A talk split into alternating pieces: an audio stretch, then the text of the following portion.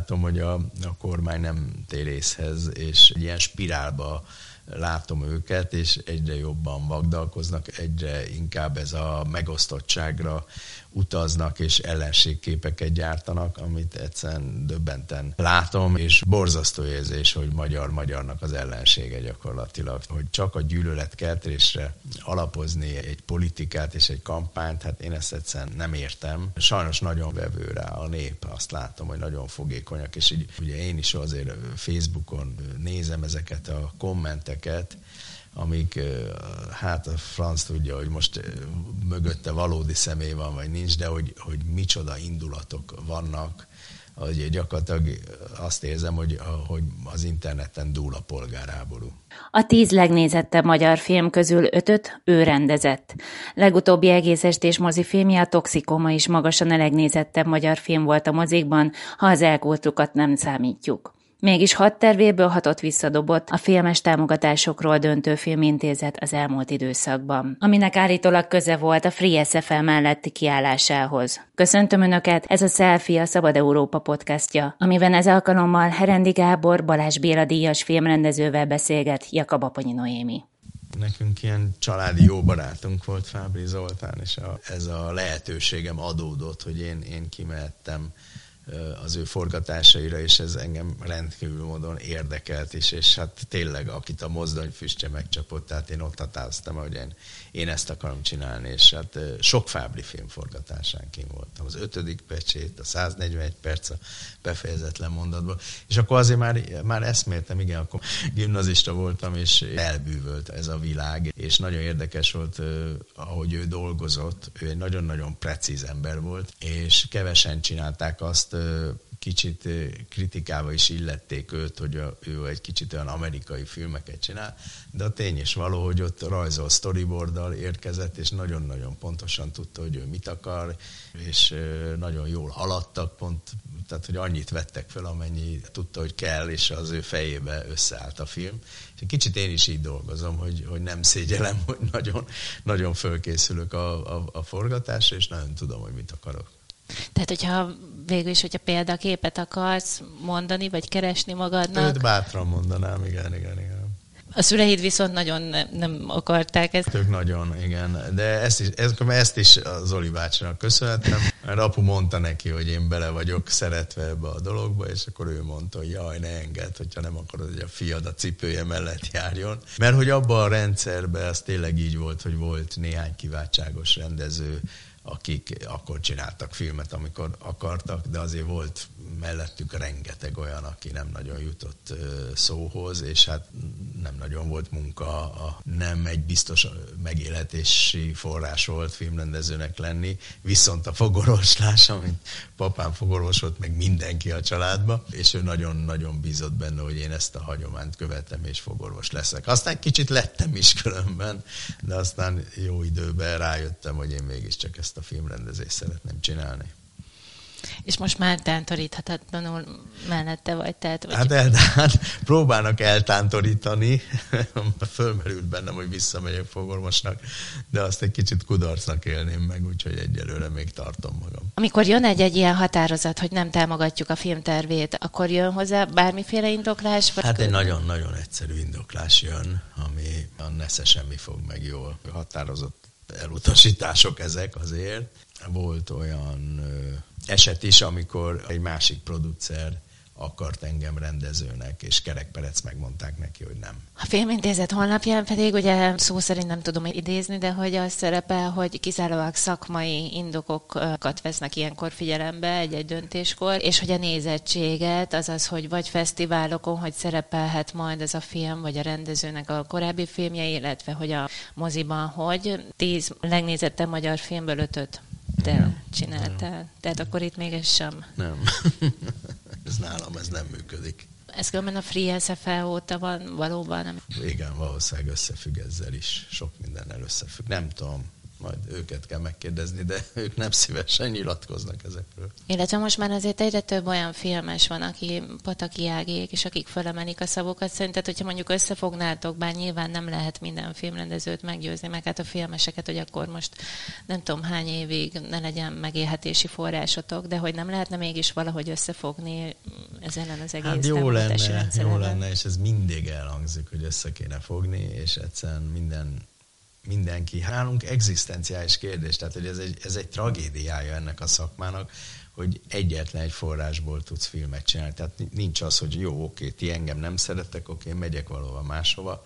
Tehát akkor, akkor ülsz ölbetett kézzel, hogyha ha nincsen forrásod, és, és ez a legnagyobb baj, hogy ez egy piszkos drága műfaj, tehát hogy itt, itt százmilliók, vagy milliárdok mennek el filmgyártásra, és hát persze nem jó érzés, hogy közben látjuk, hogy olyanok kerülnek pozícióba, és olyanok fognak filmeket készíteni, akik azért nem tettek le semmit az asztalra, és, és megkérdőjelezhető az ő szakértelmük.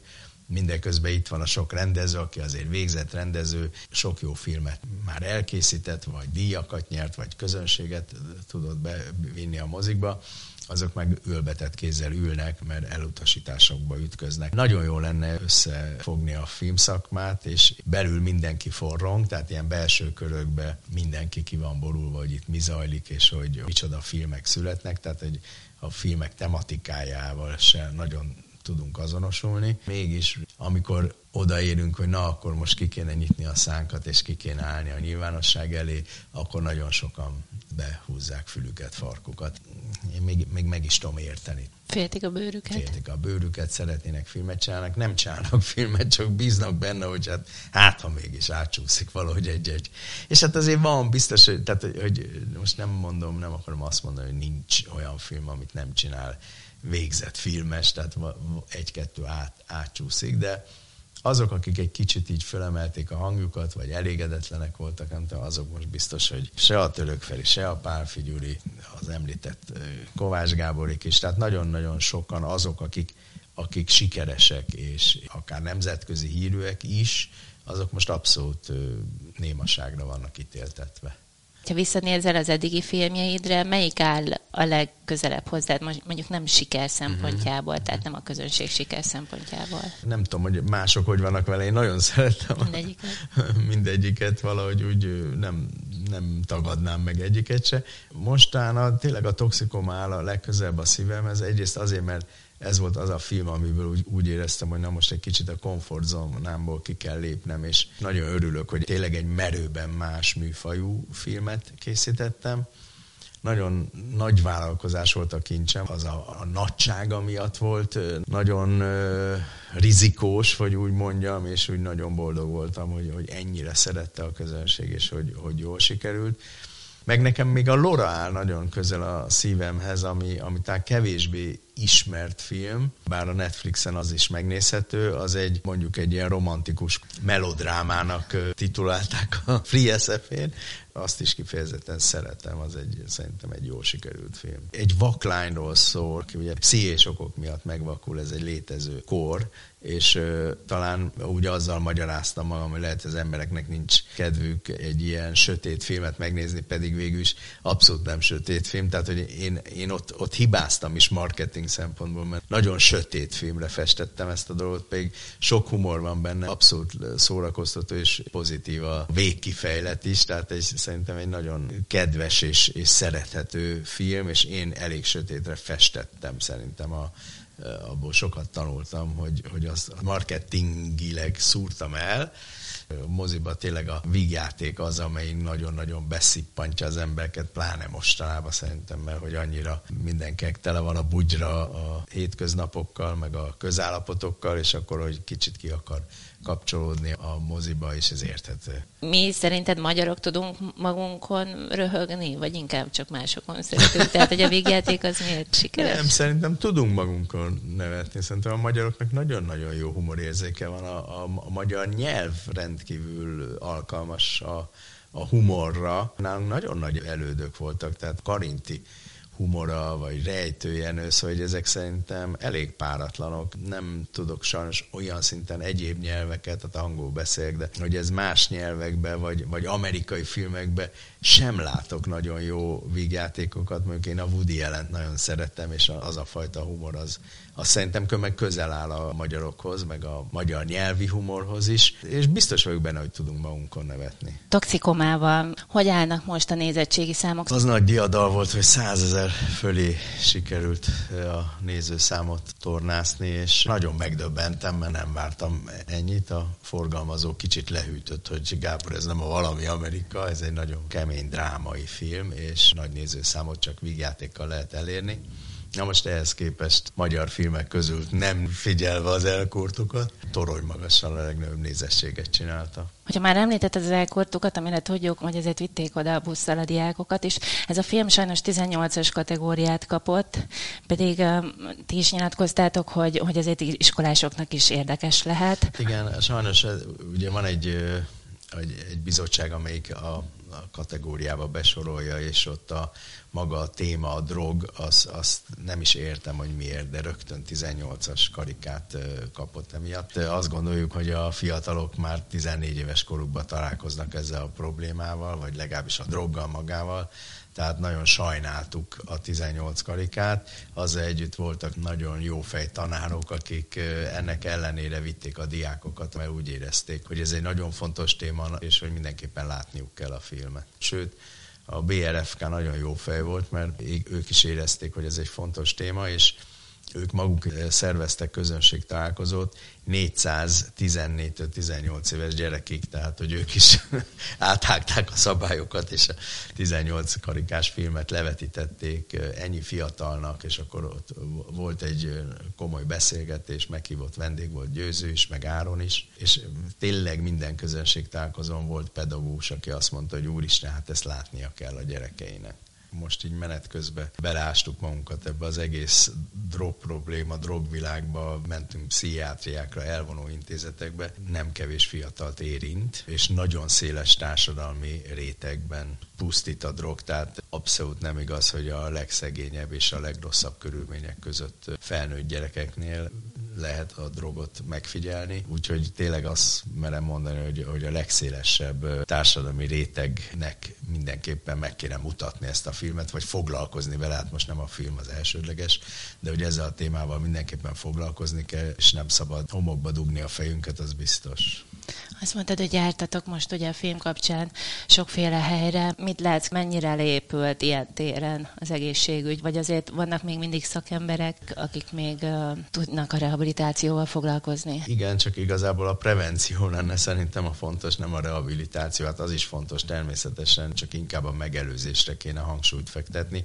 Egyrészt az mindenképpen olcsóbb, másrészt sokkal könnyebb megelőzni a bajt, mint amikor már a drog magával ragadta a fiatalt, és abból visszahozni az egy sokkal nehezebb és sokkal drágább munka is. Tehát én mindenképpen a prevencióra fordítanék sokkal nagyobb költséget. Ugye említetted, hogy, hogy mondták azt, hogy, hogy ne számítsál nagy nézettségre, de hogy itt azért egyrészt egy ismert történetről, mármint úgy ismert történet, hogy életrajzi könyvből ismert történetről volt szó, másrészt meg két országosan ismert emberről, ugye Szabó Győzőről és Csernus Imréről, és neked mit mondtak így szemtől szembe, hogy tetszett nekik a film? Győző a kéz a kézben csinálta végig velünk ezt a filmet, és ő, ő nagyon-nagyon meghatódott már a, a forgatáson is, tehát benne nagyon sok emléket hozott föl újra. Nekem az volt igazából a leg, legerősebb visszajelzés, amikor kijött forgatásra, és bekönnyesedett a szeme igazából, amiből rögtön tudtam, hogy na akkor ez egy működő dolog, és hiteles. És hát ebbe segítségünkre is volt, hogy nagyon hitelesen ábrázoljuk ezt az egész világot. Csánus, ugye ő azért vidéken él már, az elején nagyon sokat segített, mert nagyon sok interjút csináltunk vele, meg sok apró részletbe is nagyon segítségünkre volt, utána ő már kevéssé foglalkozott velünk,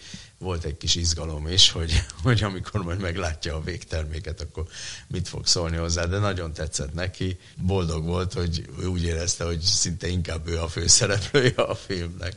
És hogyha már említetted Áront, ugye lehetett azt olvasni, hogy a castingon nem győzött meg túlságosan, aztán hogy, hogy végül is mégis mellette döntöttél, vagy Szabó Győző volt az, aki érvelt mellette? Győző erősen érvelt mellette, ő nagyon ismert Áront, ők tényleg nagyon jó barátok már régóta, és mindig azt mondták hogy Gábor, ez a srác, ez pont olyan, mint én voltam 20 évvel ezelőtt. Van ez a típus, aki nem tud nagyon castingon teljesíteni, és én ezt azért úgy tudom, és ezért nem is adtam föl, tehát többször is visszahívtam, és igazából akkor éreztem azt, hogy Áron nagyon jó lesz, amikor Barnával, a Csernust alakító Bányai Kelmen Barnával hoztam össze őket egy casting erejéig, és akkor elképesztő jó volt a kémia köztük, és éreztem, hogy két olyan erős karakter, akik ennek a típusú filmnek, amikor két ilyen erős egónak össze kell csapni, és ez akkor működik jól, hogyha egyenrangú erők csapnak össze, akkor éreztem, hogy Áron jó lesz, és amikor már teljesen megnyugodtam, igazából az az első nap forgatása volt, amikor láttam, hogy elképesztően tudja, hogy én mit szeretnék, tudja, hogy, a, hogy győző milyen, tökéletesen hozta a figurát. A toxikomát mi lesz majd a sorsa? Remélem, hogy fölkerül streaming oldalakra, Netflix már nagyon érdeklődik, közel állunk a megegyezéshez, tehát hogy, hogy azért ez látható lesz. A koproducer partnerünk az RTL, akik szintén műsorra fogják tűzni úgyhogy nem fog eltűnni a sülyeztőbe. A Bűnösváros kapcsán mennyire működik az, ugye az fölkerült a bűnösváros.hu-ra, ott egy elképes összeget kell fizetni a filmért cserébe. Mennyire működik ez a fajta megoldás, mit látsz? Vegyesek az érzelmek, azért azt látni kell, hogy, hogy még nincsenek az emberek hozzászokva, hogy, hogy internetes tartalmakért pénzt adjanak. Az is egy kicsit benne van a pakliba, hogy én abba bíztam, hogy majd a szóbeszéd elindítja, és sok nézője lesz. Sajnos olyan félelem van az országban, és hát tényleg ez egy nagyon éles kritika ez a bűnös város, hogy nem, nem szívesen posztolják az emberek, és ez a fajta organikus terjedés, ez, ez nem nagyon indul be. Nagyon szomorú, amit mondasz, hogy félelem van ugye az emberekben, meg amit ugye egyszer nyilatkoztál, hogy mikor ugye már lehetett tudni, hogy nem kapod meg a hat filmtávra a támogatást vajna halála után, hogy, hogy meg kell gondolni, hogy mit posztol az ember, vagy legalábbis, hogy régebben meg kellett gondolni, hogy mit tesz ki az ember a Facebookra. Szerinted ennek hogyan, mikor tud vége lenni, vagy mi lehet ez ellen a megoldás? A választások. Hát nem, nem tudok okosabbat mondani, úgy látom, hogy a, a kormány nem, nem tér és, és egyre jobban egy ilyen spirálba látom őket, és egyre jobban vagdalkoznak, egyre, egyre inkább ez a megosztottságra utaznak és ellenségképeket gyártanak, amit egyszerűen döbbenten látom, és borzasztó érzés, hogy magyar-magyarnak az ellensége gyakorlatilag. Tehát, hogy, hogy, hogy, hogy csak a gyűlöletkeltésre alapozni egy politikát és egy kampányt, hát én ezt egyszerűen nem értem. Sajnos nagyon vevő rá a nép, azt látom, hogy nagyon fogékonyak, és így ugye én is azért Facebookon nézem ezeket a kommenteket, amik hát a franc tudja, hogy most mögötte valódi személy van, vagy nincs, de hogy, hogy micsoda indulatok vannak, hogy gyakorlatilag azt érzem, hogy, hogy az interneten dúl a polgárháború. Ugyanakkor végül is ez a paródia is akkor úgy született, hogy kényszerből úgymond nevetsz ezen az egészen. Inkább sírok együtt, csak azt gondoltam, ez egy jó formája a mondjuk azt a tiltakozásnak, hogy megpróbálni egy szatirikus módon hozzáállni ez az egészhez, és, és, és viccet csinálni belőle, de hát nagyon sok komment tényleg azt mondja, hogy végig nevettem a filmet, majd a végén elsírtam magam, hogy Atya Isten, hát ebben minden igaz. Régóta meg akartam csinálni a bűnös várost, erre olyan bizonyos igény is mutatkozott, de természetesen ugye ez de akkor még másról szólt. Hát egy kicsit másról Amerika... szólt, igazából Igen. semmiről nem szólt, arról szólt, hogy ez egy paródia, hogy egy kicsit az ilyen lila köd művészfilmeket idézőjelbe tegye, és ezt nem is akartam ezt elveszíteni, ezt a fajta jellegét, tehát hogy azért ez egy fekete-fehér film, néhol igen lassú, és azok a művészfilmes attribútumokkal felöltöztetett, mint, mint amilyen művészfilmeknél azért felismerhető. Az, hogy aztán ez meg lett töltve egyfajta szatirikus humorral és történettel, az, az egy későbbi stádium. Igen, tényleg egy picit az volt a triggere, hogy, hogy hát láttam, hogy én tök feleslegesen pályázgatok, mert hogy, hogy egyértelműen buta indokokkal vissza van minden utasítva. Kicsit az is volt, hogy jó, akkor most mit csináljunk, vegyük elő akkor a bűnös város, és akkor ez így jött belőlem egy, egyik pillanatra a másikra, hogy ez, ez a történet, és a, akkor gondoltam, hogy jó, akkor én ezt most megreszkírozom. Ez egyfajta különben úgy gondolom, hogy ilyen kísérletezés is, üzleti modell, mondjuk az, ami majd talán később kiderül, hogy bejön vagy nem jön be, hogy ugye én a saját pénzemből finanszírozva forgattam le ezt a filmet, és gondolván arra, hogy ez egy, ebbe a formába, hogy egy interneten csináltunk hozzá egy, egy websájtot, ezt a bűnösváros.hu-t, hogy ezen aztán el tud annyira terjed, hogy gazdaságilag is megéri egy ilyen vállalkozás. Csak szerinted így el tud jutni azokhoz, akik mondjuk lehet, hogy pont azok a kommentelők, akiket te is említett? Tisztában vagyok vele, hogyha ezt most ingyen föltenném a YouTube-ra, akkor valószínűleg sokkal több nézője lesz, és, és nincs is kizárva. Egy kicsit még várok, egyrészt tényleg, hát most nem titkolom, hogy ennek van anyagi okai. Esetleg, ha jön egy, egy olyan meccénás, aki azt mondja, hogy nézd Gábor, én ezt megtérítem neked, akkor én boldogan kiteszem. Erre még várok. Egyelőre még nem bukkant föl senki, aki finanszírozná az én hobbimat, úgyhogy ez, ez kénytelen vagyok saját finanszírozásból, és hát mondom, azért én még bízom benne, hogy ez egy, ez egy működő modell. Hát majd kiderül. Amik nem valósultak meg filmtervek, ott, mint hogyha Máté életrajzi filmhez ragaszkodnál, azt olvastam, hogy azt legalábbis így nem, nem engedné, de... Úgy érzem, hogy az olyan hiánypótló lenne. Egyrészt a zenés filmeknek szerintem egyfajta reneszánsza van.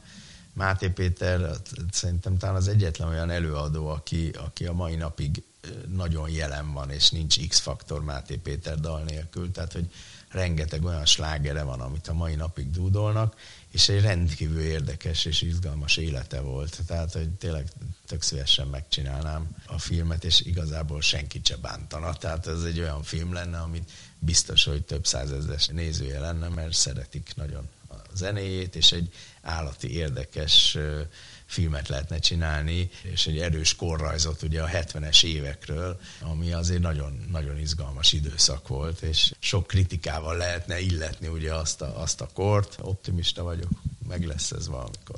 Biztos, hogy sok zenével, hát az egyértelmű, és hogy hát az annak a kornak a jellegzetességei és izgalma, és hogy a politika hogy szólt ott is bele a kultúrába, az ott nagyon erősen jelen van, ugye az nagyon érdekes, hogy a, ugye a hanglemezgyártó vállalat, a Erdős Péter, hogy kinek engedett lemez csinálni, kinek nem. Van mit megpiszkálni.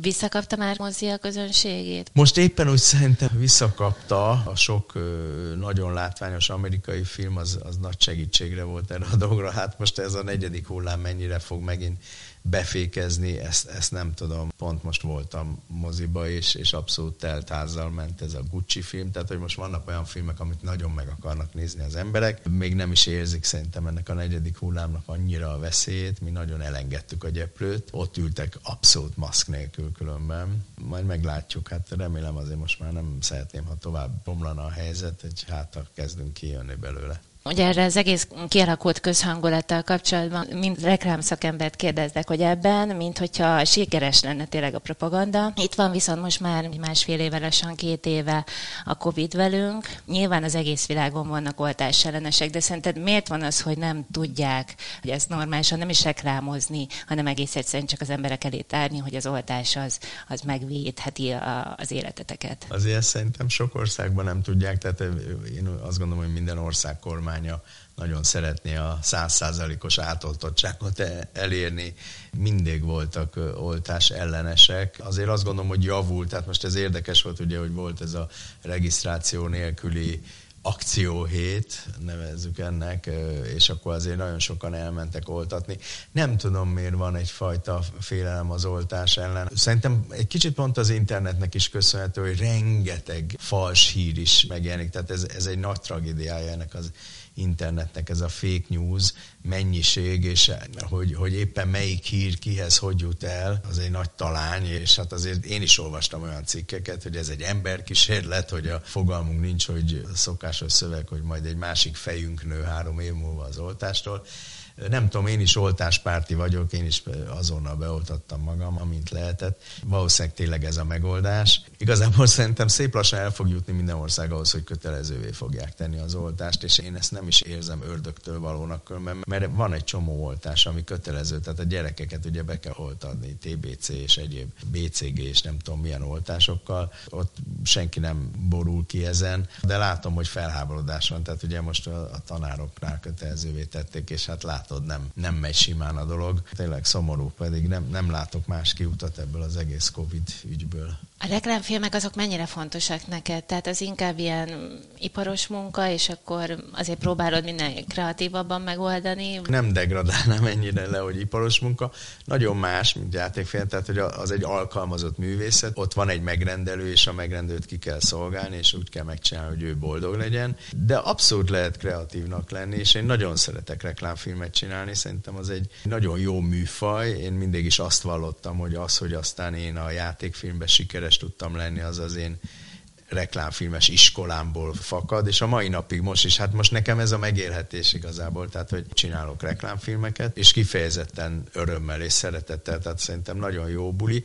Arról nem is beszél, hogy a reklámfilmnél nagyobb lehetőség van kísérletezni, mert jobban van pénz rá igazából, tehát hogy ott, ott nem kell annyira szűkölködni a, a technikával, izgalmasabb dolgokat ki lehet próbálni. Amiket így a Matrixban láttunk, ilyen nagyon újdonságokat, ez a fotófárt és hasonlók, azokat már mind reklámfilmbe ki lettek próbálva, és úgy kerültek át a játékfilmbe. És szerinted milyen a mai magyar reklámfilmes helyzet? Tehát mennyire kreatív, vagy mennyire engedik nem, kreatív? Nem, nem annyira kreatív. De ez a megrendelők miatt akkor elsősorban az ő felelősségük? Régen nagyon nagy büdzsék álltak rendelkezésre, marketing büdzsék. Ez, ez sokkal inkább megengedi a kísérletezést. Tehát rizikós. Egy olyan reklám, ami valamilyen szinten újdonság, vagy, vagy kísérletező, az mindig rizikós, ez egyértelmű. Tehát nem hiába van minden mosópor reklám úgy, hogy a hagyományos ezt csinálja, a, a, a miénk meg ezt csinálja, mert hogy ezek működnek. És ma már annyira beszűkült a, a marketing büdzsé és költés, hogy ezért a marketing igazgatók biztosra akarnak menni, ami a, a kutatás alapján működik, ezért sokkal kevésbé kreatívak és kísérletezők a reklámfilmek, egy-egy cég engedi meg talán magának. A helyzet romlott, mindenképpen úgy érzem. Néha-néha születik egy-egy gyöngyszem, de sokkal ritkábban, mint régen. Régen sokkal bátrabbak voltak, sokkal inkább megtaláltuk a saját hangunkat. Most már nagyon a nemzetközi standardek szerint csináljuk a reklámokat, sajnos. Kövér László most kikelt egy norvég posta reklám ellen, azt láttad? Igen, igen, láttam. Igen. Szerinted belefér ez egy reklámba? Ott végül is hát, nem a Mikulásról igen. van szó. Ilyen nüanszok vannak szerintem például, hogy azért se a télapó látszott, hogy a, hogy a, a szakála nem hófehér, nem tudom, szóval, hogy hát feszegeti a határokat, bevallom őszintén, szóval, hogy azt, azt már én is egy kicsit úgy éreztem, hogy sok, pont amiatt, hogy a télapó egyelőre ugye a gyerekek szimbóluma és játéka, és nem tudom, szóval, hogy én, én nekem az már egy picit, én nagyon tényleg liberális vagyok, és toleráns, és, és, és ki vagyok borulva ezt az LMBTQ üldözéstől, ami nálunk van, de én is, ott, ott, ott egy kicsit én is megdöbben. Hogyha mondjuk, vagy a kormány, ami, amit nem tudom, hogy mennyire esélyes, vagy az ellenzék azt mondaná, hogy, hogy Gábor, csináljál már nekünk egy kampányfilmet jövőre, bevállalnád, vagy azért ilyen szinten nem akarsz belefolni a politikába? Hát ez mindig a, adott, adott szituációtól függ, meg hogy mit kell csinálnom. Tehát jobban örülök a politikamentes dolgoknak, de hát most már belesodródtam ebbe a dologba, és, és nem önszántamból. Hát meggondolnám. De akkor most minden esetre mész tovább. Ugye hát azt most... olvastam, hogy van egy tetoválásod valahol ez a movie igen, igen. Nem, nem vagyok az a típus, aki nagyon föladja, tehát szerencsére így nem, nem tudok begubózódni a sarokba és saját magamat sajnálni, úgyhogy én minden körülményből megpróbálom fölrázni magamat és menni tovább, így van. Ez volt a Selfie, amiben az elmúlt fél órában Herendi Gábor filmrendezővel beszélgettünk. Köszönöm figyelmüket, Jakab Aponyi Noémit hallották.